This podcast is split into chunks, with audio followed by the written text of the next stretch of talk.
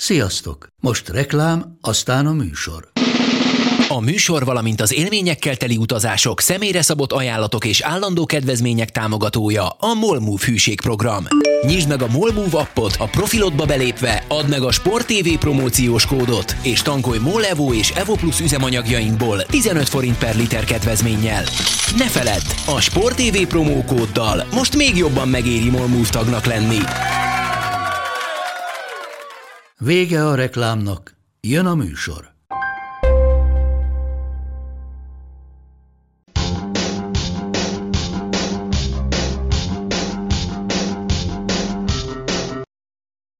Sziasztok, ez itt a Karantén 52. epizódja, pontosan 100 évvel és egy nappal azután, hogy elindult a Bambino Átka, melyről majd Monta Tilla fog nekünk jó sokat beszélni, mert ő a Boston Red Sox szurkoló. Attila, jól vagy? Jól, köszönöm szépen. Jó, semmi morcoskodás? Nincs, nem morcoskodás, munka van, ez tök jó, más nincs. Nem kapcsoltad ki a tévét tegnap az első fél idő után? De hogy kapcsoltam ki? Nem, mert feküdtépen, és messze volt a távirányító, nem már miatt fel kell. A darts VB döntőjét kapcsoltam el 6-2-nél, bevallom őszintén. Ó, pedig dartsról kell majd beszélgetnünk. Ja. Ádámnak is. Ádám is itt van velünk, de majd egyszer csak kicsit kaotikusan kezdünk szokás szerint, semmi baj. Na szóval, 100 évvel ezelőtt indult Bambino Átka, amikor a Boston Red Sox eladta Babe Ruth-t. Így van. Most elcserélte? Kapott ez egy csomó pénzt, tehát abból akkor inkább már azt mondom, hogy eladta. És onnantól kezdve 86 éven keresztül nem nyert semmit a Red Sox? Hát ugye 18 és 24 között összesen 4 World Series volt a Red Sox, és mind a négyet 7. meccsen bukta el. Miközben ugyanebben az időszakban a Yankees 39-szer volt nagy döntős, és 26-szor nyerte meg ezek közül a nagy döntőt. És állítólag ugye az volt, hogy úgy hívták akkor a Boston tulajdonosára, hogy Harry Frazee, és ő állítólag azért adta el Babe Ruth-t, hogy legyen pénze egy Broadway-en futó darabjának a finanszírozásához. Bejött neki a darab? Nem. Ó, szegény. Nem, és hát ugye ez volt a Bambino Átka, és hát Bostonban ezt annyira komolyan vették, hogy különböző módokon próbálták meg megtörni az átkot. Volt, aki egy baseball sapkát vitt fel a Monteverestre, hát hogyha ettől megtörik az átok, valaki exhumáltatni akart a Babe Ruth testét, a Boston egyik hajdani dobója akart exhumáltatni a Babe Ruth testét, majd hogy rabatolozzák fel a Fenway Parkban, és ott kérnek tőle nyilvánosan bocsánatot. De egyikkel sem tudták megtörni. Ugyanakkor az is hozzátartozik az igazsághoz, hogy azért Ruth baromi sokat kért a Bostontól akkoriban, ami $20,000 fizetési igénye volt, illetve olyanokat akart beletetni a szerződésébe, hogyha úgy tartja a kedve, akkor a meccs előtt bármennyi alkoholt ír. Hát azért ez volt a másik oldalognak, amiért megpróbálták, vagy hát nem megpróbálták, el is passzolták. Hát próbálta bevinni a szórakoztató faktort. Az kétségtelen. És mondjuk akkor tulajdonképpen mondhatjuk, hogy a Dropkick Murphys törte meg az átkot? Hát tulajdonképpen a New York Yankees törte meg ezt a... annak a párharcnak a 7. meccse előtt Dropkick Murphys koncert volt a Fenway Parkban, sikerült megnyerniük a meccset, és onnantól kezdve egyértelmű volt, hogy a World Series előtt is Dropkick Murphys koncert lesz. Azt a meccset hogy nyerték meg? Úgy nyerték, hogy 3-0 volt összesítésben a Yankeesnek, és a 9. inningben 4-3 a Yankeesnek szintén. Azt hiszem 2 outra voltak, vagy 1 outra a továbbítástól, és aztán innen nyert a Red Sox. Itt nyertek ugye 4-et, és aztán a döntőben is zsinórban 4-et, tehát 8 meccset nyertek zsinórban. A döntőben a St. Louis Cardinals 4-0-ra verték meg. És aztán már, hogy a Bambino Átka teljes legyen, hogy annak a megtörése teljes legyen, hogy a Cardinalsnak az utolsó kiesője egy Edgar Renteria nevű ütő volt a nagy döntőben. Ő ugyanúgy 3-asban játszott, mint Babe Ruth annak idején. Ez a kedvenc sportátkod, Attila? Vagy a Leverkusen-es? Nem, érdekes volna nekem még, bár nem tudom, hogy először elkezdem az Ádit, hogy ő mit hozott, nehogy azt mondjam el. Biztos azt szerintem, úgyhogy... Benfica? Így van. Akkor maradjunk ennél. Ádámnak nem lopom el a kenyerét. Na, Ádám, megmaradt a kenyered. Meséld el a Benfica átkot. Hát azok utánáltok, ugye? Sziasztok. Közkeletű szerintem az utóbb, hát mondjuk most azon gondolkozom, várj, mikor játszott utoljára Benfica Európa Liga döntőt, azért az sem feltétlenül mostanában volt. Minden esetre, ugye, amikor Gutmann hát ott is ugye szerződés hosszabbítási viták merültek fel a Benficával azt követően, ugye, hogy meggyőzelmekre vezette a csapatot, és ugye nagyjából ennyi volt a történetnek a lényege, hogy amikor őt elküldték, ugye ez volt 1962, akkor azt mondta, hogy már pedig soha többet nem fog európai kupát nyerni. Hogy, hát most ez jó kérdés, hogy hogy hangzott el az ő szájából, erről ugye a hangfelvétel nem nagyon van. Mindenesetre ez a pletyka szerint, vagy az átok elmélete ugye erre vonatkozik, hogy Beckett nem fog többet nyerni. Tehát ez olyan jól sikerült a Benfica számára, hogy azóta ugye UEFA kupát, Európa Ligát, keket, semmilyen európai kupát nem tudtak nyerni. Hiába próbálkoztak azért most már jó néhány alkalommal. Igen, ugye amit kérdezted, mikor volt legutóbb, azt is megnéztem. 14-ben Sevillával játszották legutóbb az Európa Liga döntőjét. 11-esekkel kaptak ki 4-2-re. Előtt évben a Chelsea-től kaptak ki 2-1-re, szintén az Európa Liga döntőjébe, úgyhogy jól el voltak a fiúk. Nekem én azt a részt ragadnám meg, hogy állítólag mondott ilyet, bár hangfelvétel nincs róla. Az átkok legtöbbjénél egyébként az van, hogy az terjed, hogy és akkor azt mondta, hogy, de ez soha nem jelenik meg leírva, kimondva, csak valami nagyon jól hangzik. Én Gutmannál is ez van, hogy vannak, akik azt mondják, hogy soha többet nem fog nyerni, vannak, aki azt mondta, hogy 100 évig biztos, hogy nem fog nyerni többet. Hát igen, a 100 év nem telt el, úgyhogy majd ki tudja, 2062-re ez változik-e. Igen, hát az egyik leghíresebb NFL-es ilyen átok történet a Detroit Lions-é, akik eltrédelték Bobby Lane-t sérülése után egy kicsivel, hogy kulturáltabb legyen, és akkor ott is az a sztori, hogy Bobby Lane azt mondta, hogy oké, akkor a Lions 50 évig nem fog nyerni, a Lions több mint 50 éve nem nyert, de valójában hivatalosan senki nem tudta megerősíteni, hogy Bobby Lane ezt mondta volna. De ettől függetlenül nagyon jól hangzik. Jól hangzik biztos majd kedves sporták a Szaniszló Csabinak is. Hello, Csabi! Hello, sziasztok! Nekem ez nem is igazából átok, hanem egy olyan sztori, amit én imádok minden alkalommal megnézni, mert ezt folyamatosan lehet követni, ez a Drake átok, ha tetszik, hogy most már egy nagyon-nagyon komoly sorozat van abból, hogyha Drake bármelyik csapatnak a mezében megjelenik, bármelyik csapat meccsén megjelenik, fotózkodik, és ez nyilvánosságra kerül, az a csapat a következő meccsén megszívja, de mondhatom azt is, hogy az a sportoló is, mert például Conor McGregor a Nurmagomedov elleni meccs előtt fotózkodott együtt vele, meg egy óriási írzászló volt Drake-en, mielőtt Conor leszívott. A Toronto Raptors szurkolója ő, ami ugye éveken keresztül balszerencsét hozott, de aztán egyszer sikert hozott, és aztán ebből hoztak utólag egy olyan sztorit, amikor a Raptors bajnok lett 19-ben, hogy igen ám, de a Philadelphia elleni meccsen Drake alsó gatyája 76ers-ös volt, azért, hogy visszafordítsa ezt az átkot, úgyhogy én Drake elátkozta Csabit, úgyhogy eltűnt a vonalból. Igen, de nagyon jó az a kép róluk Twitteren. Itt vagyok, szóval, hogy bocs, nem tudom, hogy miért történt ez, de hogy... Drake volt. Igen, Drake lehetett az... Elég volt, Csabikán. Az alsógatja még meg volt? Igen, az alsógatja még rajtad volt, amikor beszéltem. De hogy nem tudom, tehát ha jól emlékszem, fotózkodott, Aubameyanggal is fotózkodott, nem? Arsenal meccsen, és leszívtak, akkor Aguero-val, arra emlékszem, talán volt egy német meccs is, amire elment, nem tudom már ott, hogy melyik csapat, és akkor ott is leszívtak, és akkor van egy fotósorozat a neten, hogy ahova Drake megy, ott Zacsi jön, és ezt folyamatosan lehet követni. Hát a másik, meg ugye sokszor beszéltünk a Trash Talkban az NFL-es Madden átokról, de hát ez megvan FIFA-ban is, bár mostanában ilyen pihenő volt, de azért most ugye Mbappénak volt azért sérülése, tavaly ki is volt? Ki volt tavaly a FIFA cover? Ádi, segíts gyorsan. Azár volt, nem? Azár volt szerintem. Nem, Ronaldót le kellett venni. Előtte volt, így van. Igen, mert ugye Ronaldó volt azelőtt, akit megszívta, mert hogy akkor volt az erőszakolós gyanús ügy, és akkor levették a FIFA coverről, és aztán lett Azár, aki ő maga mondta, hogy az előző szezon élete legrosszabbja volt, úgyhogy van még a FIFA cover átok, ami most szerintem nektek amúgy is nagyon kedves. Én imád, hát figyelj, lehet, hogy én hordozom innentől magamban. Figyelj, nem kértek még fel a következő FIFA cover poszterfiújának? Téged. Ja, engem? Miért kértek volna? Rózsaszín hajjal? Rózsaszín hajjal. Ó, figyelj, a önalázás később jön, jó? De jönni fog, ne aggódjál. Mert először még köszönjünk Máténak is, mert itt van velünk újra Szabó Máté. Hello, Máté. Sziasztok, boldog új évet, nagyon köszönöm, hogy itt lehetek. Ebben a pillanatban jutott eszembe, hogy milyen bunkó vagyok, mert én nem kívántam, de... Így akkor tökéletes. Felmentettem a társaságot.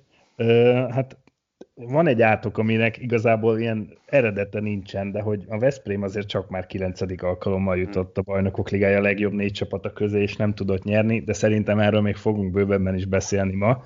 Viszont én egy múltkor mondtad, Galuska, hogy én csalok, és most tényleg csalni fogok, mert nem ilyen sporteredménnyel kapcsolatos átkot hoztam. Szerintem Csabi ezt a sztorit biztos, hogy ismeri, hogy Oklahoma Cityben van egy hotel, az Gerwyn Hilton Hotel, ahol állítólag az NBA játékosok korábban, amikor ott aludtak, minden mérkőzés előtt szellemeket láttak, meg különös dolgok történtek velük bent ott a szobában, és hogy állítólag már nem is mennek oda NBA játékosok, vagyis csapatok lakni, amikor Oklahoma Cityben játszanak meccset, de hogy itt az volt a történet, hogy ebben a hotelban az volt a legenda, hogy egy Effi nevű szobalány dolgozott, aki a hotel tulaj szeretője volt, terhes lett, majd ezért egy szobába költözött ott a szállodában, ahol megőrült, és végül a gyermekkel együtt kiugrott az ablakon. Azért mondtam el ezt a sztorit, mert állítólag ez igazából nem történt meg, ez is csak egy legenda, tehát erről sincsen nyilván ilyen hangfelvétel, és senki nem tudja megerősíteni, hogy ez megtörtént, de hogy... Több NBA játékos is nyilatkozott arról, hogy ők milyen furcsa dolgokat láttak ebben a hotelban, hogy szaladgálást hallottak a folyosóról, gyereksírást hallottak, hogy egyszer csak valaki fölkelt, és becsukódott a fürdőszoba ajtaja, és bement a szobájába, és tele volt vízzel a fürdőkát, pedig ő nem nyitotta meg. Tehát ez egy ilyen kicsit ilyen bizarr sztori, de végülis ez is valahol egy átok. És állítólag ezek a csapatok, akik itt alszanak, nem nagyon játszanak jól nem nagyon játszottak jól a következő napon a mérkőzésen. Én ezt hoztam. Akinek tetszett Márkitől. Kyrie Irving panaszkodott, nekem ez akkor kezdett gyanús lenni. De ott ő azt hiszem valami ágyi poloska, vagy valami ilyesmit talált ott, és aztán végül arról meg kiderült, hogy igaz volt. És elnézést is kértek tőle.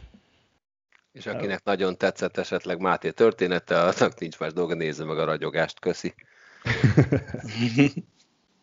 Attila, mit szerette volna mondani? Semmit. Semmit? Na hát, ez egy ritka alkalom, használjuk ki, hogy térjünk át az önalázásra, ugyanis véget ért a Germánia kupa. Ádám, te milyen élményekkel gazdagodtál? Hát figyelj, végül is olyan szempontból nagyon hasznos volt az egész, hogy most már maximálisan bele tudom élni magamat azoknak a sportolóknak a helyzetébe, akik vesztes mérkőzés után mennek végig a mix zonán, és nem nagyon akarnak megállni egyetlen riporter előtt sem. Az egész tök jó volt, meg tök jó hangulatú sztori volt, meg minden szuper volt egészen addig, amíg ugye le nem tudtuk játszani a döntőnapon a mérkőzésünket, mert nagyjából ott hát az első félidő végén még csak sejtettem, hogy igazából semmiféle esélyünk nincsen arra, hogy ebből bármit kihozunk. A második félidő közepén lett aztán nagyjából világos, mert ott még 3-0-ról feljöttünk 3-2-re, amikor Gergő beszállt játszani, de onnan kezdve nagyon csúnya lejtmenetbe kerültünk, és aztán végül valami 12-5-ös összesítéssel estünk ki a két meccset követően, szóval ott utána, amikor be kellett ülni még beszélgetni a meccset követően, hogy hát igen, ezért mi volt, mik lesznek ott akkor Paskáiknak az esélye és a többi a folytatásban, az annyira nem esett jól. Na hát, de az remélem megnyugtat, hogy nálatok volt egy rosszabb csapat is. Mi? Ez tudod, hogy sovány vigasz. Jó, hát rendben. Én megmondom őszintén, én utána én nagyon szégyeltem magam leginkább amiatt, mert gamer társunk Kevin nagyon ügyes volt, és nagyon ideges is egy idő után, aztán egyszer csak odarohant, és mondta, hogy na, akkor állítok nektek egy jó védekező taktikát, nincs más dolgot, csak rúgjátok el a labdát, körülbelül legyen 1 perc alatt kaptunk 2 gólt, és akkor mondta, hogy állítsátok át támadóra, és akkor utána kaptunk még egyet gyorsan, és akkor mondta, hogy figyeljetek, azt csináltok, amit akartok. Akkor már engedélyezett volt a becsúszás is, ugye? Nem csúsztam be, rendkívül fegyelmezett játékot mutattam a pályán. Pályán kívül azt sem tudtam, hol vagyok, de nagyon kedves volt, mert a végén már mondta a Gyepinek, hogy na, Gyepi, lőhetsz. És akkor Gyepi lőtt, szerintem bedobás lett belőle, de mindegy. Én aztán lövésig se jutottam, vagy talán egyszer, de fölé ment. De azóta játszol?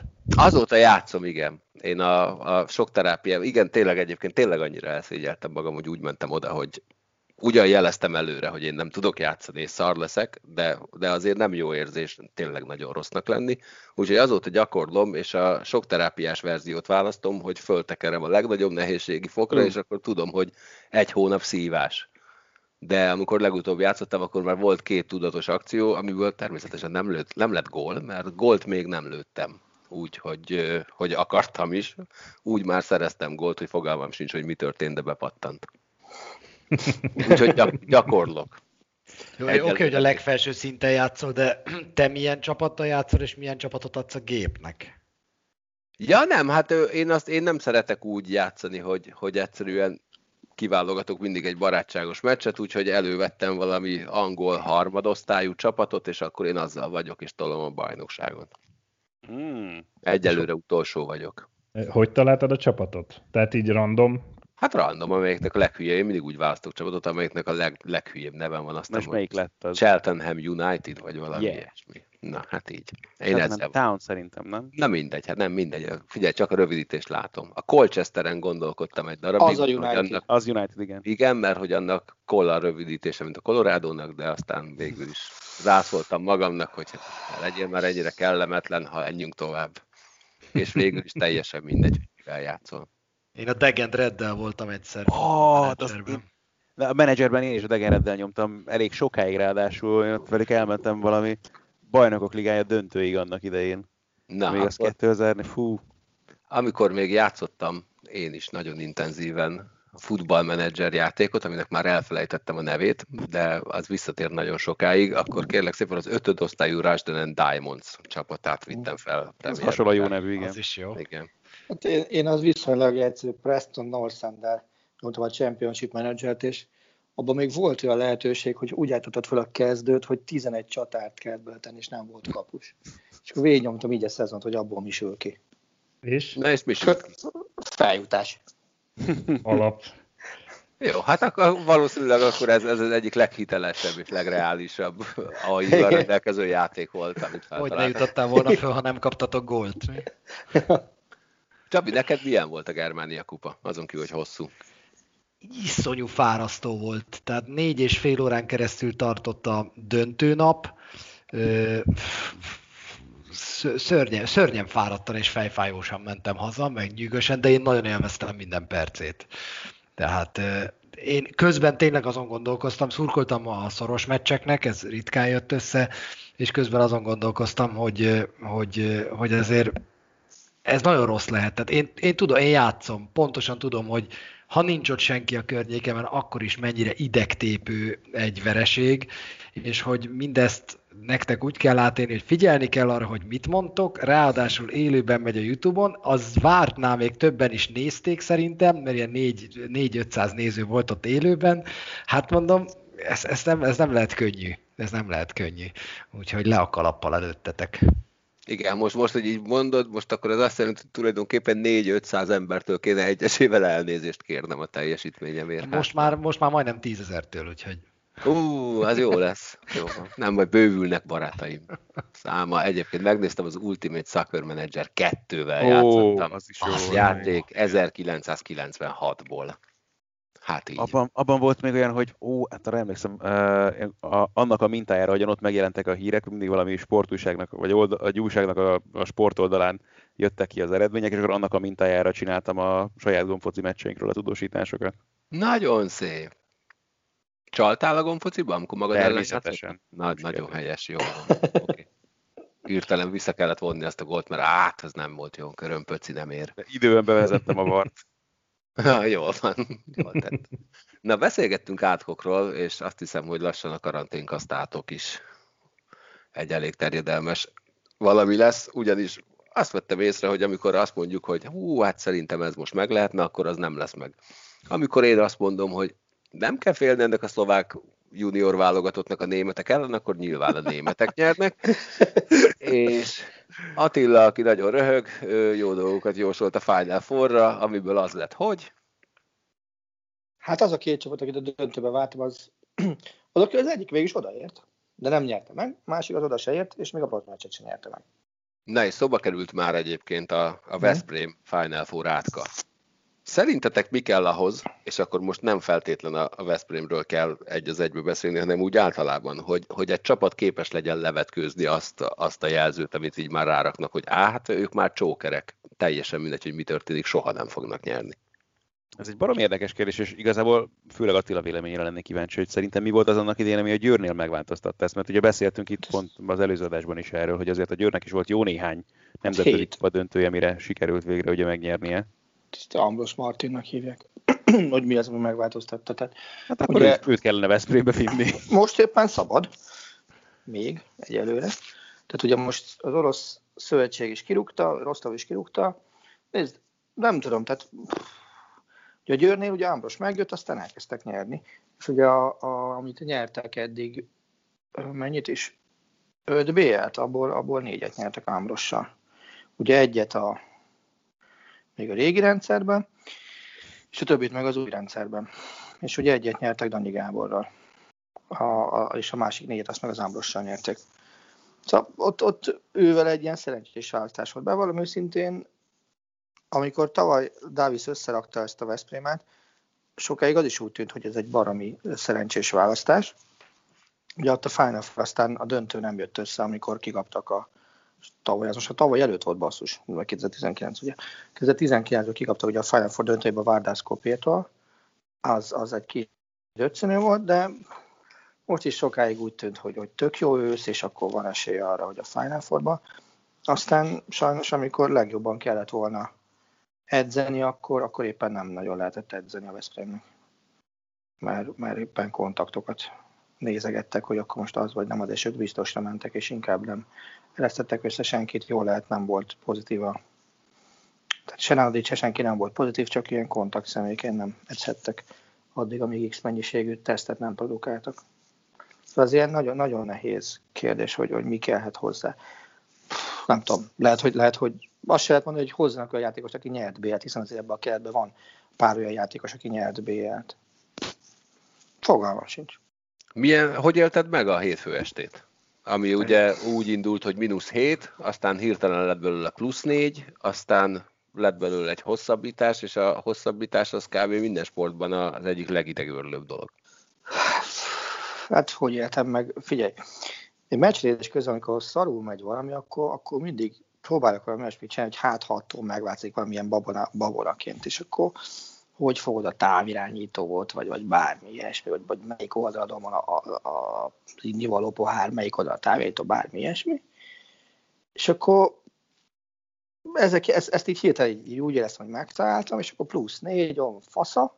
Na, akkor ott jött egy gól, meg még egy gól, aztán még egy gól, onnan ez így nem jó, akkor most megint változtatni kell valamit. És azt tudom, hogy a hosszabbítást azt már diványon állva néztem végig, és ott ordibáltam. Nagyon örültek nekem 4-11 körül, hogy mit üvölt ez a vadbarom. És hát a vége az valami egészen, hát ilyen letargikus volt, hogy ez már megint nem. Közben meg ilyen nagyon-nagyon, tényleg ilyen érzelmi hullámvasút volt az egész mérkőzés. Annak baromira örültem, hogy mit tudom, Máté kurva jól játszott sokáig. Én nem hibáztatom ott azért a egy vagy két eladott labdáért, ami ott -4-nél volt. Az látszott, hogy ez a Nenadić, ez most nem az a Nenadić, aki másfél évvel előtt azt a 11 gólos vagy 12 gólos elődöntőt produkálta, az most nem ő volt. De onnan ott hirtelen +4-nél úgy tűnt, hogy minden a helyén van, be lehet menni a döntőbe, és lehet játszani egy kurva jó meccset a Barcelonával. Hát aztán lett egy nagyon rossz meccs a Paris Saint-Germain helyette. Még azt se lehet mondani, hogy azért kaptak ki, mert ott voltál. Ezt az egyet mondtam egy veszprémi barátomnak, ismerősömnek röhögve, hogy na legalább az biztos, hogy nem. Ha valami haszna volt számomra, akkor ez az egy haszna volt. Hajrá, ennek mindenki örül. Biztos. És te hogy élted meg, Máté?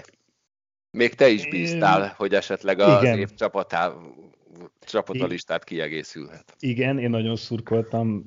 Bevallom, hogy először szomorúságomban ittam az első fél időben sört, aztán a másodikban már majdnem örömömben, aztán utána megint szomorúságomban. Tehát én is nagyon rosszul éltem meg, és ami nagyon fájó volt, és tényleg ez az, ami miatt nagyon tisztelem, és sajnálom is a Lékai Mátét, hogy ilyenkor, amikor interjút kell adni, tényleg ilyen nagyon csalódottan, és ezt az Ádi mondta az előbb, hogy mennyire nehéz lehet odaállni, És én nagyon felnézek a Mátéra, hogy tényleg ilyenkor mennyire őszintén elmondja, hogy mit gondol, és hogy ez tényleg mennyire nehéz. És én ez az örök reménykedős vagyok, hogy igazából ez most az a kivételes szezon, amikor két Final Four van. És hogy bizakodom, hogy a szezon végi az jobban sikerülhet majd. És most ezt próbálom egyébként ezt a rosszul sikerült Final Fourt úgy felfogni, hogy ez egy lépcsőfok volt, ami az Attila által elmondott koronavírus helyzet miatt azért nagyon sok dolog befolyásolta, hogy a Veszprém játékosai milyen állapotban mehettek oda. Itt talán mondta, hogy nem nagyon tudott úgy mindenki együtt edzeni, vagy talán valami ilyesmit mondtál most a Nenadićról, de hogy én most ezt akkor megpróbálom így felfogni, hogy jó, ez most egy mérő volt, és hogy olyan játékosai vannak a Veszprémnek, és olyan edzője van a Veszprémnek, hogy ebből remélhetőleg tanulni tudnak, és hogy nyáron majd, vagy ősszel, most nézőpont kérdése, akkor majd akkor robbanni fog a jó értelembe vett veszprémi bomba, és hogy be fognak menni azok a lövések, amik most esetleg mellé mentek. Én próbálom ezt így felfogni, mert tehát biztos, hogy létezik ez az átok, de ha jobban belegondolsz, egyébként meg valójában nem létezhetnek ilyen átkok, mert kicserélődik a csapat, kicserélődik a vezetőség, új edző, tehát annyi minden változik a sportban az évek során, főleg évtizedek során, hogy ha jobban belegondolsz, itt igazából csak a szurkoló az állandó mindig. És ez, bocs, hogy közvágok, és ezt akartam még mondani, hogy egyetlen egy dolog, hogy ez a szurkolótábor, ami a Veszprémnek van, az baromira megérdemelni, hogy a helyszínen ünnepelhesse meg a Veszprém első BL győzelmét. Tehát az meg egy ilyen ambivalens érzés, hogy ők olyan hogyan fogadták volna, hogy nyer a Veszprém, de nincsenek ott. Tehát most már aláírnám azt, hogy nyerjen a Veszprém júniusban, és legyenek ott. Ámen. Akkor én így értem meg, és akkor amit most Attila mondott, legyen így. Mert szerintem is, tehát tényleg Galuska, múlt héten már beszéltünk erről, de tehát az, ami ott kint Kölnben van, és amit ott a veszprémi szurkolók művelnek, az egy leírhatatlan élmény. És ők tényleg megérdemlik. És én egyébként azt gondoltam, hogy az a szurkolótábor, az megdolgozott volna ezért a sikerért is, hogyha ez összejön, és ugyanúgy benne lett volna minden kölni túra, ugyanúgy benne lett volna minden élmény, amit átéltek a szurkolók, illetve nyilván a csalódások is, amiket az évek során átéltek Kölnben, ugyanúgy benne lett volna ebben a győzelemben is, hogyha most jön össze zárt kapuk előtt, mert az is tehát ugyanolyan értékű győzelem lett volna, és ugyanúgy megdolgoztak volna érte azok a szurkolók, és ugyanúgy tettek volna érte, de most, ahogy Attila mondta, inkább azt mondom, hogy akkor viszont legyen az, hogy legyen egy teljes, koronavírusmentes, teltházas Final Four majd nyáron, és ott szerepeljen úgy a Veszprém, ahogy megérdemlik a szurkolók, illetve ahogy tudása szerint szerintem tud szerepelni. Jobban, mint amilyen ez a decemberi Final Four volt most. Legyen így, és abban egyébként igazat adok, hogy 5000 nagyon hangos és mellette álló szurkoló, az pont egy ilyen billegős meccsen, mint amilyen az elődöntő, biztos nagyon-nagyon sokat tud segíteni. Viszont még beszéljünk már erről a Kielről, amelyik 9 emberrel érkezik és megnyeri a Final Fourt. Az hogy? Tehát a 9 ember elődöntő hosszabbításos meccs, ezeknek a csávoknak térden kellett volna kúszniuk a döntő második fél idejébe, helyette nyertek. Méghozzá a döntőt simában nyerték meg sokkal, mint a Veszprém elleni elődöntőt. Nézd, azt gondolom, de ezt lehet, hogy mondjuk te vagy a Csabi, vagy Zádi, meg a Máté, és akik többet néztek olyan sportokat, ahol nyakra főre kell meccseket játszani. Ebben a Kiel győzelemben baromira benne van egyrészt Filip Hiha, másrészt meg a Bundesligának az erőltetett menetrendje. Tehát a Kielen kívül egyetlen egy Final Four-os csapat sem tudja elmondani magáról azt, hogy sorozatban kell játszania bármelyik szezonban is a nehéz meccseket. A Barca egyedülalkodó Spanyolországban, Paris Saint-Germain szinte egyedülalkodó Franciaországban, oké, hogy neki mondjuk a Nantal meg a Montpelliervel vannak szoros meccsei. A Veszprémnek meg itthon van szoros meccse a Szegeddel, aztán kifújt. A Kielnek meg szinte minden héten olyan meccset kell lejátszani a Bundesligába, hogy taknyán nyálán csúszik a meccs végére. Ez egyrészt szerintem baromira kijött. Másrészt az, hogy Filip Iha, akiről azért eddig nagyon nehéz volt megmondani, hogy milyen edző, olyan meccselést mutatott be, meg olyan szinten rotálta a játékosait, hogy az valami elképesztő volt. Ő már a torna előtt azt mondta egyébként, hogy Kölnnek megvannak a maga saját törvényei, és ők például erre tudják építeni a jövőjüket, meg ebben tudnak hinni, és baromira bejött. Tehát nem az első és nem a második olyan Final Four volt, amikor nem az esélyes csapat nyert, sőt a legkevésbé esélyes csapat nyert, mert azért nyugodtan mondhatjuk azt, hogy az előzetes esélyszámok alapján itt a Kielnek adták, ha jól emlékszem, a legkisebb sanszot arra, hogy megnyeri a Final Four. És ehhez képest a döntőben emlékeim szerint egy pillanatig nem voltak hátrányban például a Barcelona ellen. És ez döbbenetes. Meg ott van az, hogy van egy olyan vadbarom a kapujukban, ugye Landin személyében, akinél jobb időpontokban kapus szerintem csak Thierry Homeyer volt, aki tudott védeni. Csabi, te néztél Final Fourt? Régóta csendben vagy. Én néztem Final Fourt, most nagyon elgondolkoztam azon, amit Attila mondott, hogy vajon kiderült-e bármi arról, hogy mik Köln törvényei, mert én erről gondolkoztam most, amikor néztem az elődöntőt, meg aztán félig a bronzmeccset, hogy valahogy erre nem tudunk mi rájönni, pedig most már tapasztalat elég sok van, hogy annyira más ez, mint amikor a sorozat elején tartasz szeptember, október, november, decemberben normál menetrendben. Egy egészen más ez a Final Four és ez a 24-20 óra alatt lejátszott két mérkőzés, hogy erre valamiért mi nem tudunk rájönni. Nézem a Final Fourt, mert igazából nekem a kézilabda volt az első sportág, amiben én beleszerettem egyébként, ez nagyon durva, a közös magyar-osztrák rendezésű VB-n még 95-ben.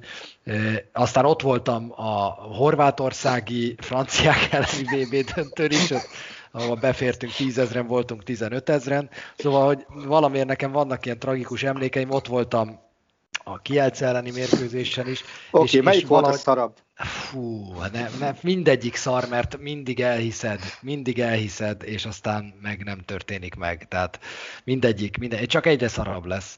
De én abban bíztam egyébként, pont fordítva, persze most már én is abban bízom, hogy majd a szezon végén, a normál szezon végén, ha esetleg eljut újra a Final Fourba a Veszprém, akkor milyen jó lesz, hogy majd lehetnek talán nézők, és jobb lenne úgy nyerni. De én most pont abban bíztam, hogy ha most egy kicsit felforgatott, kicsit feje tetejére fordított szezonban, így hátha a közepén, így lemegy egy picit a teher a vállukról, és nem foglalkoznak annyira, hogy már hányszor buktak el Kölnben, hogy talán most sikerül nyerni, és akkor az a lendület az viheti őket, és megszabadulnak ettől az átoktól, mert persze átok nincsen, de az, hogy pontosan tudják a csapat szurkolói, meg a csapat, ha valaki jön, az is pontosan tudja, amikor belép ebbe az öltözőbe, hogy hát Kölnbe nem nyerni megyünk általában.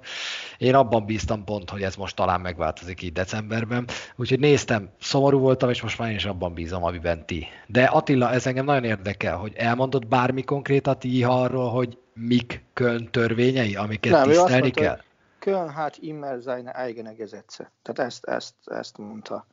Tehát nem mondta azt, hogy pontosan ő mit ért ez alatt, csak azt mondta, hogy Kölnnek megvannak a saját. És abból, amit csinált, amit cselekedett a csapatából, abból bármit ki lehet találni? Hogy mire gondolt? Figyelj, én nem tudom, tehát én azt gondolom, hogy azt a csapatot, tehát szerintem a Kielnél jobban tűzben egyetlen egy csapat sem volt. Tehát ha nézd, visszaemlékszel a Veszprém meccsre, és visszaemlékszem, hogy az Zoliék közvetítettek, mondták, hogy nem élt a Veszprém kispadja az első fél időben nagyon. Nem tudom, mennyire van ez meg nekik. A Kiel kispadja az első pillanattól kezdve mindenki, tehát az a 4-5 ember, mert ugye 9 játékos játszott, de ugye a keretük meg volt 16-os, kölcsönvettek a másodosztályú csapatukból, meg a tököm tudja honnan érkező kölcsönjátékosokkal, meg voltak darabra, de nyilván őket eszébe se jutott Hihának bevetni. De ott élt a kispad. Másrészt meg ugye én a sztorió, hogy fociba is baromi híve vagyok annak, hogy legyen egy ilyen vadállat vezére a csapatnak. Tehát mit tudom, Zlatán meg hasonlók, nem baj, hogyha van egy ilyen, vagy ha mondjuk a Bayern, mostani Bayern nézzük, akkor legyen egy Joshua Kimmichjük, aki tényleg tudja, hogy mikor mit kell pofázni. És ebbe a csapatba volt pár ember ebben a Kielben, tehát azért az Vincsek, hát atya úristen, állj oda elé. Nézd rá először, hogy csávó milyen, nézd rá, hogy milyen pofonokat hoz ki a védelembe, és állj elé. Vagy Pekkeler, aki egy ilyen félig meddig ilyen babaarcú gyilkosként kivégezte először a Veszprémet, aztán kivégezte a Barcelonát, és nem véletlenül lett MVP a csávó. És ott van mögöttük a Lándin, hát aki meg körülbelül, hogyha ránézel, összeszarod magad, hogyha lövőjátékos vagy kis tudással. Tehát szerintem mentalitásból ők nagyon-nagyon fölötte voltak ennek a mezőnynek most. De egyébként Attila, hogyha most ezt a Veszprémre vetíted ezeket a neveket, valójában mindenkinek van egy bizonyos szintű párja. Tehát aki a Veszprémbe is tudná ugyanezt, csak éppen most szerintem ezen az adott meccsen nem jött ki úgy a lépés. Mert az mondjuk döbbenet, hogy láttad a Veszprémet a Szeged ellen. Figyelj, nem tudom, hogy ilyen környezetben, tehát a Nenadić például tudná, de Nenadić sajnos, nem is tudom, hogy fogalmazott az interjújában, valami olyasmi volt, hogy az agya nem tudja kontrollálni az érzelmeit, vagy valami ilyesmi volt. De ez valamikor nagyon jól jön ki. De ilyen szinten, meg ilyen meccseken alapot mindig kell tudni hozni. Ugye a héten akartam mondani, a Kielben, akiket én ilyeneknek tartok, tehát akár a Vincseket, ha nézem, de Duvnyakot, ha nézem, meg minden ilyesmi, negatív irányba nem borul el az agyuk. Én legalábbis nem emlékszem, hogy borult volna el az agyuk. Nenadić viszont le tud annyira blokkolni, hogy ki kell szedni a játékból. Tehát én erre gondoltam. Uh-huh. Javára írom, hogy ő lecseréli saját magát. Kétségtelen. Ugyanakkor azért azt a szabad dobást ott a végén, az nagyon rosszul vette ki magát. Nem tudom, nem hiszem, hogy szándékos lett volna minden egyes mozdulata, de akkor is nagyon-nagyon rosszul vette ki magát az a szabad dobás még ott a végén. Szerintem az vétlen volt, amúgy. Attól féltől nagyon rosszul vette ki magát, ebben egyetértünk. Nem? De egyébként úgy rosszul jött ki. De most visszacsatolnék, talán Galuska, te mondtad, de lehet Csabi mondta, hogy Kölnben nem győzni jár a Veszprém. Valamelyikötök mondta az előbb. És igen, és nekem van egy emlékem 2019-es Final Fourról, hogy ott szombat este egy ilyen sétára indultunk a városba. Szerintem Attila, te is ott voltál, és egy italozóba kötöttünk ki, ahol rengeteg veszprémi szurkoló volt. Akkor ez nem az Attila volt. Nem, 19-ben szerintem mert szállodában voltunk, nem? Azért, 19-ben Attila még nem sétált. Nem. Akkor lehet, hogy te nem voltál ott, de mindegy, én oda tévedtem ilyen italozóba, és nagyon érdekes volt ott tényleg ugye nyilván a B közép van kint, és a leglelkesebb. Ja, de várjál, a városon keresztül mentünk, de. Igen. Megvan, város, akkor megvan. Igen, és ott volt az, hogy több szurkoló is volt, aki azt mondta, hogy lehet, hogy úgy néz ki, hogy mi jobbak vagyunk, mint a Várdár, de hogy szerintük van kölni átok, és hogy nem fogunk tudni a Várdár ellen nyerni. És akkor viszont most ellentmondásba kerültem saját magam, mert lehet, hogy akkor valahol van egy ilyen blokk, hogy mégis van egy ilyen kölni átok, mert ők akkor azt mondták, hogy mert ott azért, ha jól emlékszel, bár mondjuk ott viszont hozzá kell tenni, hogy ott a Sterbik és a Nagy Laci is lesérült az elődöntő meccsen, uh-huh. és úgy drótozták őket, úgymond össze a döntőre, tehát ha így nézzük, akkor nem volt azért két nagyon fontos láncszem játszott a sérülten azt a döntőt, de hogy mégis egyébként az úgy nézett volna ki, hogy hát ennek a Veszprémnek ezen a Várdáron, ami éppen szét akar esni, és talán lehet, hogy az utolsó meccsét játsza, ezen át kellene gázolnia. És én úgy gondoltam, de tényleg akkor mondták, több szurkoló is mondta, hogy nekik valahogy tehát ott beüt a krach a döntő napján, vagy a Kölnben. És akkor így viszont tényleg mondom, hogy ellentmondásban vagyok magammal, mert lehet, hogy mégis van egy ilyen kölni átok, de azt gondolom, hogy meg fog törni évvégén, szezon végén. Hát ezeknek meg kell törnie, de tudod, a legtöbb átok egyébként ugye abból áll, hogy egy idő után az identitásával válik a csapatnak, és amikor oda mész, akkor úgy éled meg, hogy... Identitás, hogyha megnézed, hogy ebben a csapatban mondjuk a légiósok mióta vannak itt, vagy hányan voltak részei mondjuk ezeknek a vereségeknek a nagy többségének, akkor azért ez egy igen kicsi hányada ennek a keretnek, nem? A 19-esben már azért nagyjából ez a javalott voltok éremben, csak amíg arról beszéltük, hogy a Győrnek kellett mondjuk 7 vereség ahhoz, hogy aztán végre nyerni is tudjanak, és azért mondjuk ott volt egy olyan, most nyilván Görvic Anitától kezdve azért még ott egy pár játékos van, aki ezeknek mind a részese volt, addig ez mondjuk a Veszprémnél nem nagyon van meg, nem? Aki mindben benne lett volna? Uh-huh. Hát nyilván mindben nem is tudott benne lenni, ha most arra megyünk vissza, hogy volt már megdöntőjük, vagy béldöntőjük. Nézzük csak a Fireflock időszakát. A Máté mindben benne volt, az biztos. Szerintem Nilsson is egész sokba. Nilsson oké, nagyjából. Tehát azt nézem, hogy Nilsson kivételével a legrégebb óta ott lévő légiósok, azt hiszem 17 talán, aki a legkorábban ott volt. Igen, de hogy ráadásul olyanok is vannak, akik a túloldalon voltak ott akkor. Tehát, na de hogy az egészen más, érted? És, tehát hogy azt megérni, mint az, hogy ez válik valóban tényleg a féle identitásod, de hogy most már akkor ezen essünk túl. Igen, de hát nézem, de hát ilyenkor mindig egy valaki jön, aki be tudja hozni a győztes szemléletet. Tehát én nagyon sokáig olvastam nagyon sok sztorit ebből a Cleveland átokról, ahol aztán tényleg minden sportágban folyamatos szívás volt, és már senki nem akart Clevelandbe igazolni, és akkor egyszer csak jött valaki, aki azt mondta, hogy oké, én nyerni megyek Clevelandbe, és ott megfordul minden. Tehát ő megváltoztatta az identitását, mondjuk nagyot a városnak. Mostani meccsen, akire én hirtelen azt éreztem, hogy na döntő változás lehet, amikor a Kiel ellen beszállt Yahia a második fél időben. Szóval nála éreztem azt, hogy lehet, hogy ő ad valami olyan változást, ami ezt tőle nem számítasz rá, viszont valami elképesztő módon tudja tolni ezt. Na ő volt az, akin aztán tényleg látszott a meccs vége felé, hogy már a seggén veszi a levegőt, és azt se tudja. Hát igen, ő, azt ugye tudjuk, hogy ő ugye előtte nem sokkal jött ki a Covid-ból, tehát nála az is csoda volt, hogy ennyit bírt, meg ilyen állapotba bírt, de ő tényleg nem sokat, őről ki is adták ugye, hogy fertőzött volt, és az, hogy ő ezt így is lehozta, szerintem minden ismerés megjelenve.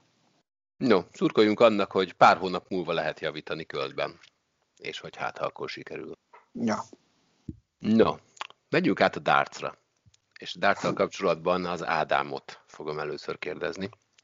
Sok sikert hozzá. Igen, Molnár Levente a tegnapi döntő alatt, és megnézve a Facebook posztot, tette fel azt a kérdést, hogy hol lehet szerezni Kiszel Tünde naptárat, úgyhogy Ádám hozzád fordulok, mint az ajándékozóhoz.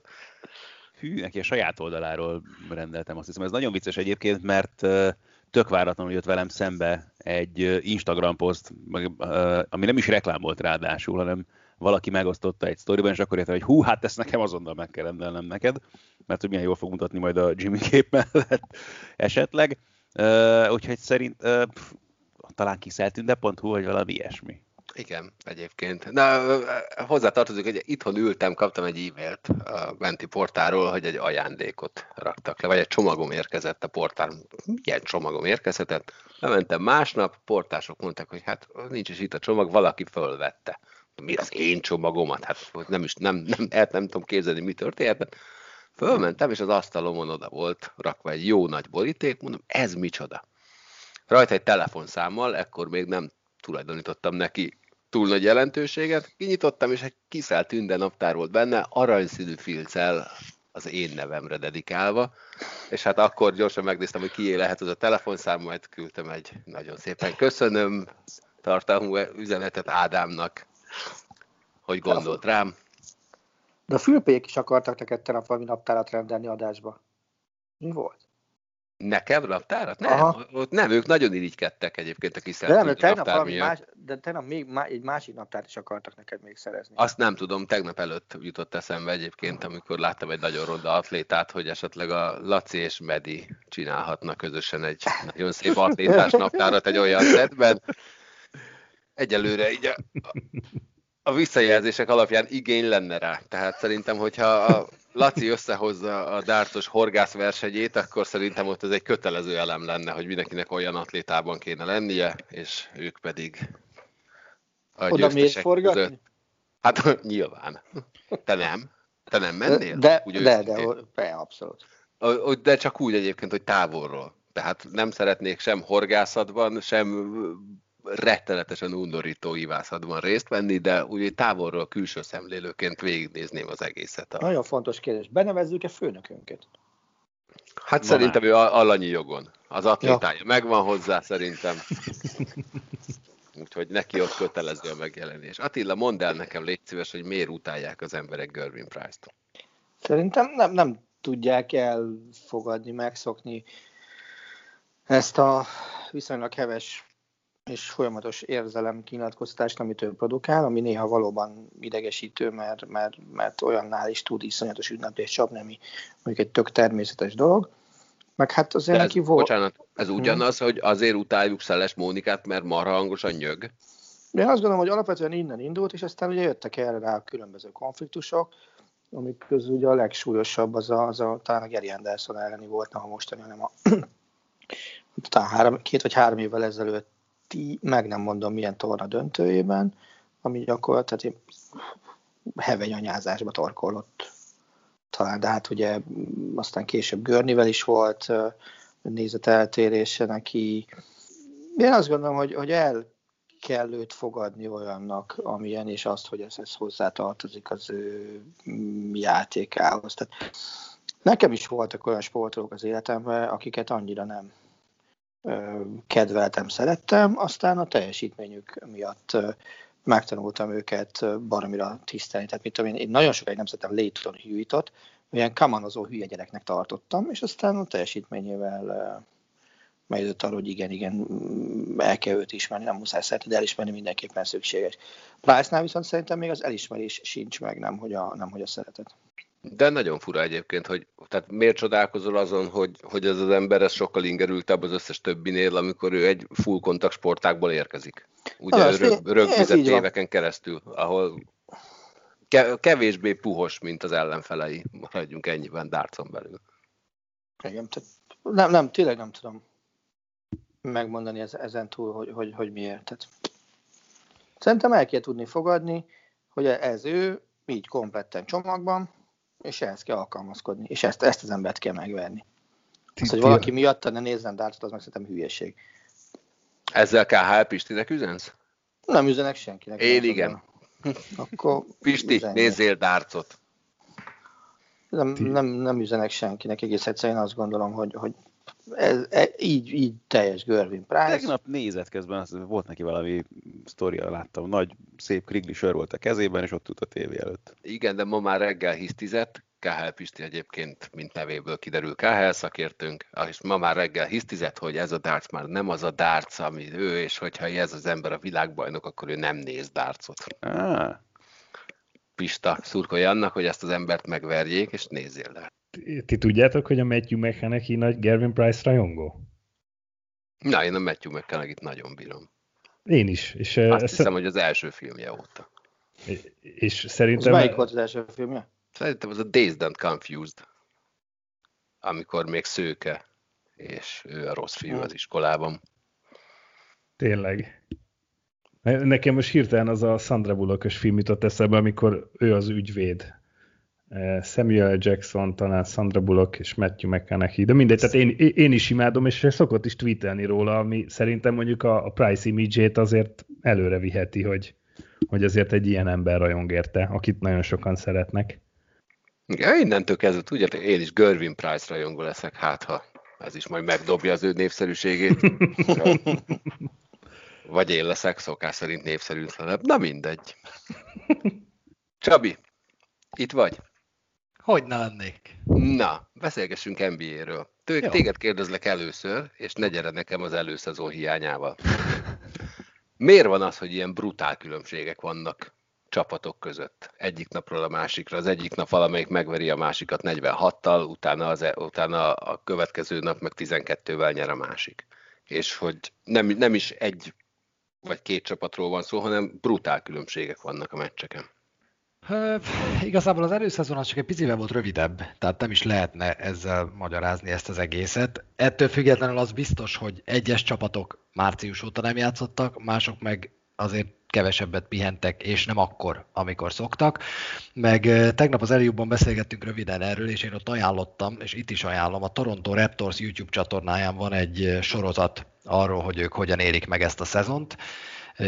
tulajdonképpen road movie, az egész végig követik őket edzésekre, a szállodába, ide-oda, és azért érdekes ugye az ő helyzetük, mert ők Tampába kényszerültek, tehát számukra ez a buborék lét, ez egyáltalán nem ért véget, és ebben mondta el Norman Powell, hogy most nem fogom tudni szerintem elmondani pontosan úgy, ahogy ott elhangzott, hogy ő végzett a buborékban, amikor kiesett a Raptors, onnan hazautazott Las Vegasba megnézni, neki ott van a háza, hogy mi van a házzal, onnan San Diegoba ment az édesanyjához, onnan Los Angelesbe ment a személyi edzőjével egy 3 hónapos edzőtáborba, aztán onnan vissza a Las Vegasba, ott is edzett, aztán onnan Tampa, ahol szállodában élt heteken keresztül, és elkezdődött a preseason, és elkezdődött a szezon, és most végre talált magának egy állandónak mondható lakást, ami nem szálloda, mert azokat rühelli, ahova végre beköltözhet. Tehát igazából ezek az utolsó hónapok, amikor azért még mindig a feje tetején áll az NBA-ben,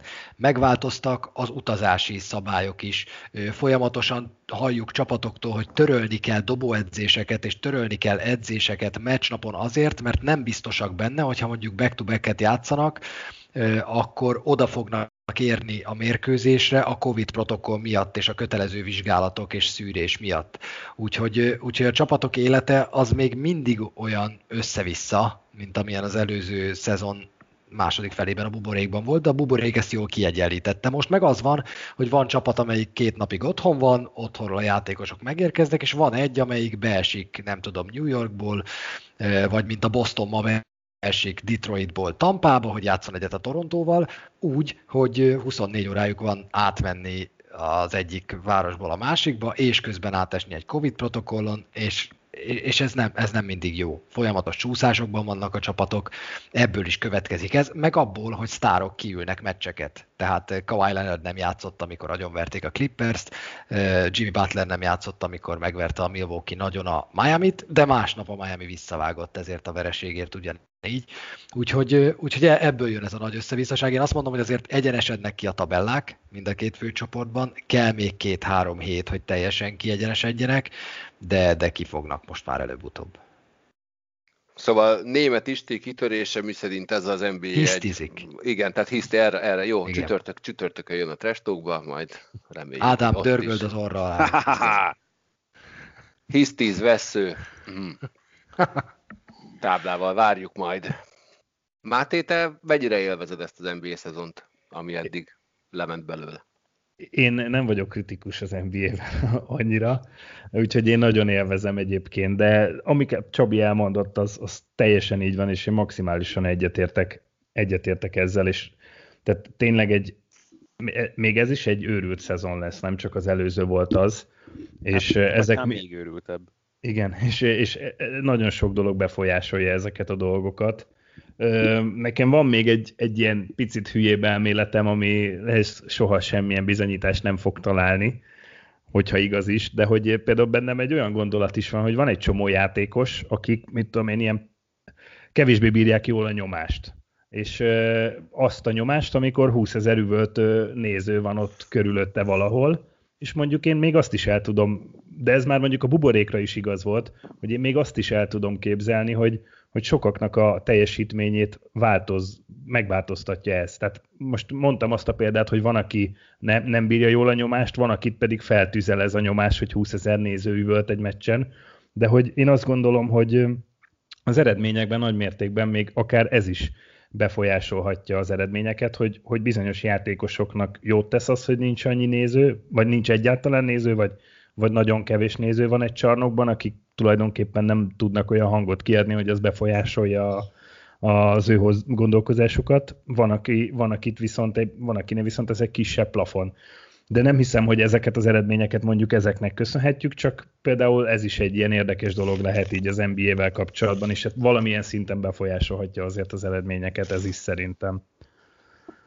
Egyrészt igen, szerintem, ez teljesen jogos, másrészt szépen lassan szivárognak vissza a nézők most már az arénákba, van olyan város, ahol 2000-3000 néző már lehet a következő mérkőzéseken, és ami nagyon jó hír, az az, hogy úgy tűnik, hogy igaz volt az a feltevés, hogy a legnagyobb problémája az NBA-nek, például a nézettségeivel, és így aztán az üzlettel is az volt, hogy nyáron volt a liga eszeveszett időpontokban, a nézők ezt nem tudták, vagy akarták, vagy nem voltak hajlandóak lekövetni.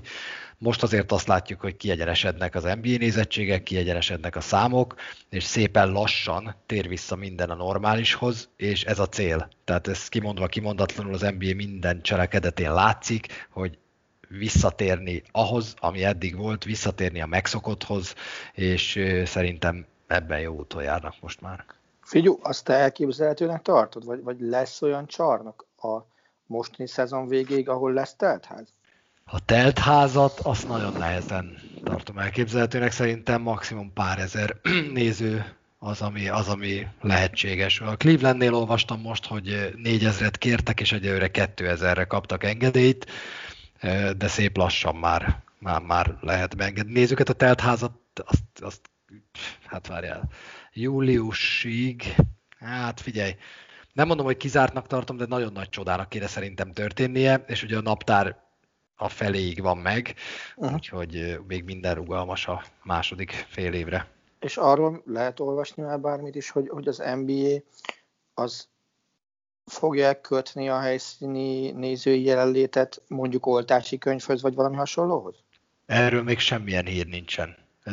Egy olyan tracker van, ami az arénák, tehát ahol a szurkolók tudják egyelőre követni azt, hogy melyik városban hány néző lehet. Ez az NBA hivatalos oldalán a news részben egyébként, ha valaki rákeres, akkor ott van.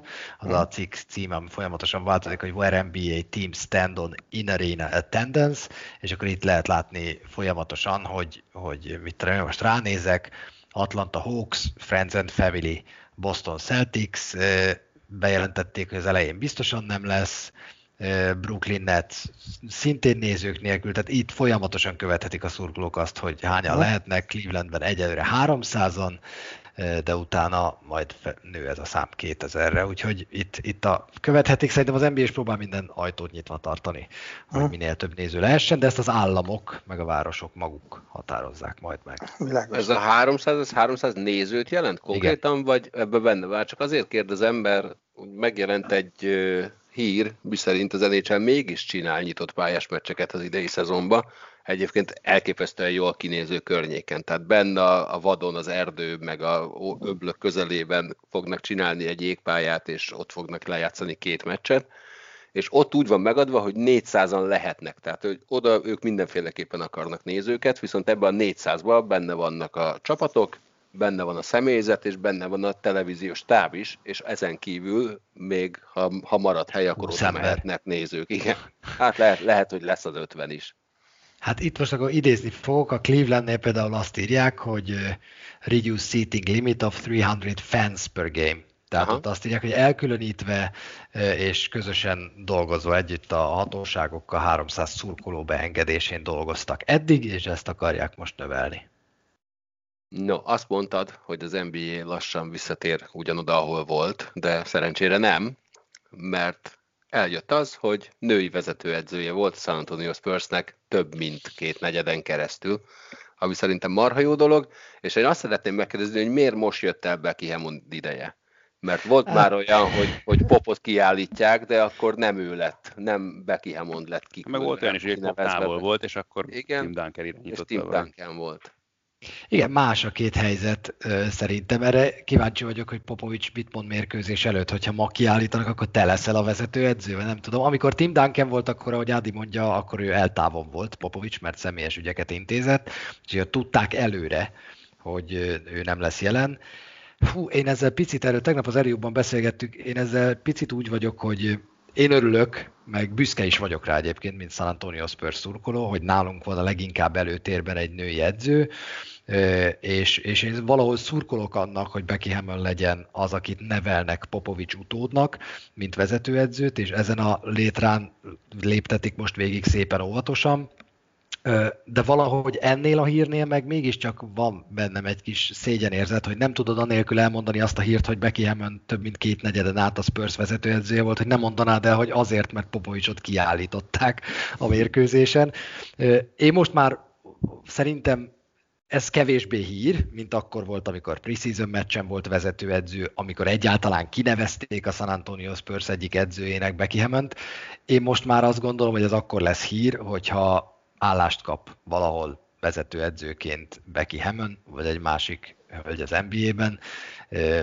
Nem tudom, ez kicsit vele szemben méltatlannak érzem azt, hogy jó, Popovicsot kiállították, ma ő lett a vezetőedző. De azért ez egyébként abszolút küszöbön van, mert azon gondolkozom, hogy most nyáron talán az Indiánával hozták egy szóval, meg talán interjún is volt, vagy csak szó volt róla, hogy menni fog interjúzni. Folyamatosan interjúzik, igen, mindig interjúztatják. Azért párszor ez már felmerült korábban is, úgyhogy abszolút radaron van, tehát nagyon közel áll ahhoz, hogy valóban vezetőedző lehessen valahol. Nem lenne baj ez tényleg, hogyha... Az NBA készen áll arra, hogy női vezetőedző legyen? Hát így szerintem a San Antonio, pont ez a sztori az mutatja, hogy készen áll, meg hogy tényleg egy olyan dologról beszélünk, ami most már pontosan azzal, hogyha valóban felmerül, és GM-ek beszélgetnek vele, és valóban megkérdezik, hogy ő például mihez kezdeni adott csapattal, akkor ez azt mutatja, hogy a hajlandóság abszolút megvan liga szerte arra, hogy most már egy nő is vezethessen csapatot az NBA-ben. Nagyon kíváncsi vagyok, hogy ez mikor fog megtörténni. Én már eleve azt utálom, hogy egyáltalán ez a kérdés felmerül, hogy az NBA-nek készen kell leállnia, de nyilván persze értem, hogy miért. Ugye, Csabi, láttad te ezt a meccset? Láttam.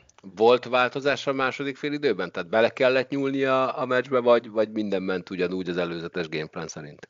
De minden ment ugyanúgy, nem láttam egy különösebb változást, de hát azért itt eleve leosztják az edzők között a feladatot, tehát Popovicsnál nem egyszer előfordul, hogy egy meccsen nem ő a vezetőedző, tehát ha nem is nevezik ki, de van olyan, hogy időkéréseknél nem ő beszél. És meg lehet azt figyelni Spurs meccseken, van olyan meccs, amikor Pop szándékosan háttérbe vonul, nem nagy változást itt azért nem lehetett látni. Ilyen szempontból egyébként meg a San Antonio egyébként is elől jár, tehát abban, hogy szeretnek új dolgokhoz folyamodni, vagy tényleg a legnyitottabb gondolkodású franchise talán, tehát ha csak azt megnézzük például, hogy az európai játékosok szerepe mennyire tört elő a Spursnek is köszönhetően, vagy az Európában játszó játékosok szerepe, mert ide sorolhatjuk szerintem akkor már Ginobilit is például, és olyan dolgokat húztak meg, amelyekre sok helyen máshol az NBA-ben azért csak jóval később voltak hajlandóak, és szerintem Becky Hammon is abszolút ez a kategória. Viszont az egy nagyon érdekes dolog, hogy nem tudom, a fél NBA-t olyan edzők irányítják most, akik Pop alatt dolgoztak a Spursnél, de hogy tök jó volt, Galus, amit mondtál, mert egyébként nekem is ez az egy ilyen gondolatom van a Becky Hammon üggyel kapcsolatban, hogy nagyon érdekes, hogy erről még beszélnünk kell, mert hogyha valaki ilyen karriert futott volna be az NBA-ben, mint ő, férfiként, tehát mint játékos, most úgy értem, akkor sokkal kevesebb kérdőjel lenne, meg sokkal kevésbé lenne szenzáció, hogyha már rég vezetőedző lenne valahol.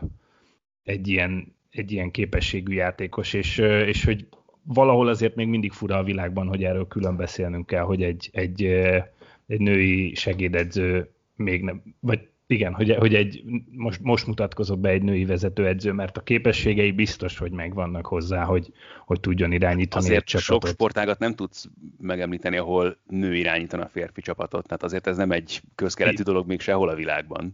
Így van, de tehát most nem is úgy értettem, hogy az NBA-vel kapcsolatban, hanem hogy úgy általánosságban. Hogyha hát azt nyugodtan elmondta, hogy pontosan azért, amit te is mondtál, hogy nyilván, hogyha valaki ennyi időn keresztül dolgozik Greg Popovich mellett, akkor az kelendő, és nem véletlen merül fel a neve rengeteg csapatnál az NBA-ben, meg tényleg látunk sok olyan edzőt, aki így került kinevezésre. Ilyen szempontból ez talán egy farabucinak is nevezhető dolog, de közben meg abszolút érthető ez a fajta, nem tudom, ellenérzés még, vagy biztos, hogy konzervativizmusnak kell talán ezt inkább mondani, nehezen fogadja be valószínűleg sokaknak az agya még mindig az, hogy hú, hát ekkor egy nő irányítson majd egy férfi csapatot, de közben meg Becky Hammonnak abszolút megvan szerintem az a respektje. És ezért tartanám egyébként minden szempontból valószínűbbnek azt, hogy azért csak San Antonioban lesz majd vezetőedző, nem is olyan nagyon soká, mert itt van a leginkább kikövezve neki az út ebbe az irányba azért. Hát minden oda köti. Játékos pályafutása és most edzői karrierje is leginkább oda köti, úgyhogy... De én azért abba bízom, hogy ahogy a boszorkány égetéseknek is vége lett egyszer, amikor megjött az emberek esze, akkor egy idő után sokkal elfogadóbbak lesznek ezzel kapcsolatban is, mert én azt gondolom, hogy egy nőnek pont ugyanannyi tudás lehet a fejében, mint egy férfinak, akár a kosárlabdával kapcsolatban is. Na, volt újévi fogadalma bárkinek? Mert ha nem, akkor most adunk egymásnak. Ádám, volt újévi fogadalmad? Igazából nem. ha nagyon őszinte akarok, sőt, tehát meg nem is nagyon szoktam egyébként ilyeneket tenni, inkább oké, persze szoktam megjelölni bizonyos dolgok számára a határpontot, hogy oké, akkor ez a január 1-e, ez legyen váltás, és akkor tényleg vegyünk komolyabban. De így kifejezett fogadalmakra nem is tudom, hogy mikor volt utoljára ilyesmi. És McGregor Whiskey tényleg olyan szar, mint ahogy a képeken látszik, vagy ott hát, azok elkapott pillanatok azért, tehát ennyire rossz, meg rossznak sem mondanám alapvetően, de úgy különösebben extrának sem, meg nagyon jónak sem, sőt. Tehát, hogy pláne árérték arányát tekintve meg abszolút nincsen benne annyi, amennyit elkérnek érte. Ja, nyilván. Így fogalmazzunk így. Nem rossz, nem is mondanám különösebben jónak. Na, és akkor kitől mit kérsz, hogy mit fogadjon meg? Hűha. Kicsit... Azt mondta, hogy váratlanul ért, beleírtam az adást. Igen, ez igaz, aztán jó sokat foglalkoztam vele. Jó, akkor kezdem. Én nem fogadtam meg semmit, szokás szerint, de azt megfogadom, hogy idén megtanítom korizni Csabit. Mi van? Ugye? És mi van, ha én megfogadtam, hogy idén nem tanulok megkorizni? Akkor összetöröd magad. Nagyon várom azt a pillanatot, egyébként most már tényleg nagyon régóta készülök arra, hogy abban a pillanatban, hogy lehet újra normálisan forgatni, külső forgatásokat csinálni a Trestókhoz, az egyik első és legfontosabb projektem az lenne, hogy menjünk már jégre, végre valahára, és Csabinak az lesz az első a jégen. Miért pont én? Miért pont én? Mert te nem tudsz korcsolyázni. Sokat beszélgettünk arról, hogy én nem tudok, és hogy egyszer a Trestóknak ebben nagyon csúnyán beletört a bicskája, de úgyhogy egyszer kivittem üljégre, és soha többet. De semmi baj, figyelj, egy gyerekeknek használt olyan 1 méter magas tolópingvint kapsz az elején, ami nagyon jól fog kinézni. Csak ezért a snittért viszel. Nem, de nem, én tényleg szeretném. Hogy és a Csabi. Igen. Hát így. Jó. Mindenki más tud itt korcsolyázni? Én tudok korcsolyázni, csak megállni nem. Na, ott a palánk, majd az megfog. Én nem tudok korcsolyázni, nem is volt még korcsolya, soha a lábamon, tehát az ilyen egyszerű.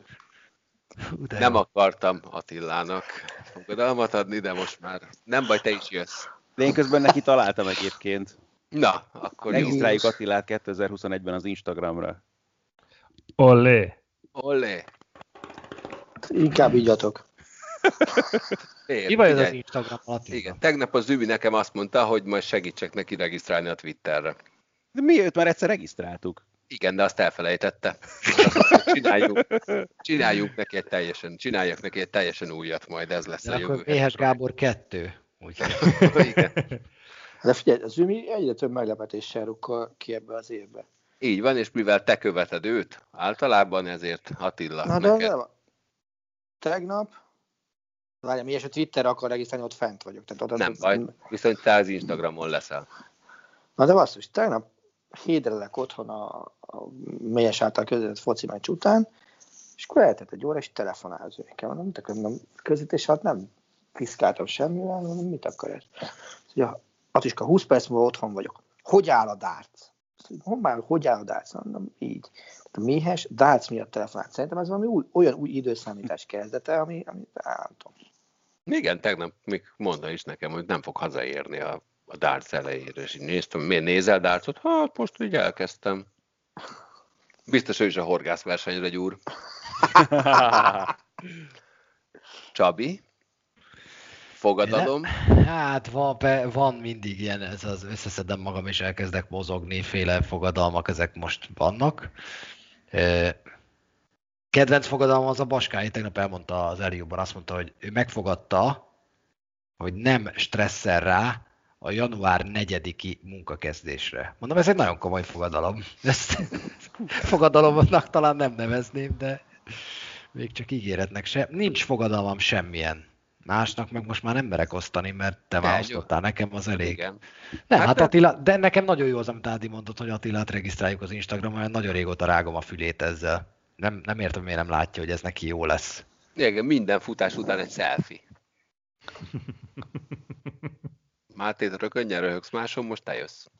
Nekem a karantén helyzet egyik legpozitívabb hozadéka az volt, hogy elkezdtem sokat biciklizni, és azt találtam ki, hogy 2020-ban is megtartom ezt a szokásomat. És ez az én fogadalmam, hogy... Ez elmúlt. Tavaly volt, cica. 2021-ben is megtartom ezt a jó szokásomat, és sokat fogok biciklizni. És tegnap voltam már Szentendrén mentem egy kört.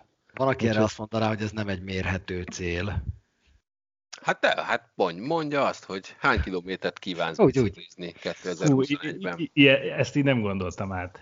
Most mértem le először, már sokatszor voltam ezen a szentendrei körön, hogy ez nekem 45 kilométer. 45, igen. Ez meddig, 45-es. Most úgy mentem, hogy ott vannak az éttermek a... Nem tudom, hogy ez a fő utca, vagy milyen utca, és annak a végéig elmentem, és onnan, ott fordultam vissza. De hogy ott meg a Járdára a bicikliút? Nem. Tehát ott a bicikliút először fölmegy a Járdára, aztán fel kell menned az útra, és akkor utána tudsz eltekerni az éttermek előtt, mert ott nem mehetsz le biciklivel a Járdára. Egyébként tehát nem az van, hogy az lesz a bicikliút, hanem arra nem mehetsz rá, hanem ott az autóúton elmentem a rakpart végéig, vagy nem tudom, hogy rakpartnak hívják-e, de ott odáig. És az a lakásodoktól mennyi kilométer oda-vissza? Ez 45 kilométer. De hogy most, hát jó, akkor legyen 4500 kilométer. Ó, az jó. Az nem valami. Várj, ez sok, sokat. Igen, azért, az szép szám. Megoldható. Az 45x100. Az napi 15 kilométer. Az a Tour de France első, másfél hete. Legyen 2000. Ez most az első bringás fogadalom. Jaj, jó, rendben. Oké. És másnak milyen fogadalmat teszel? Most nem gondolkoztam, mert Attilát az Instára. Csináljunk egy, hogyha ő magától nem regisztrál, akkor csináljunk egy Attilát az Instára Insta-fiókat. És ott mi fogunk posztogatni róla? Hát, ez jó.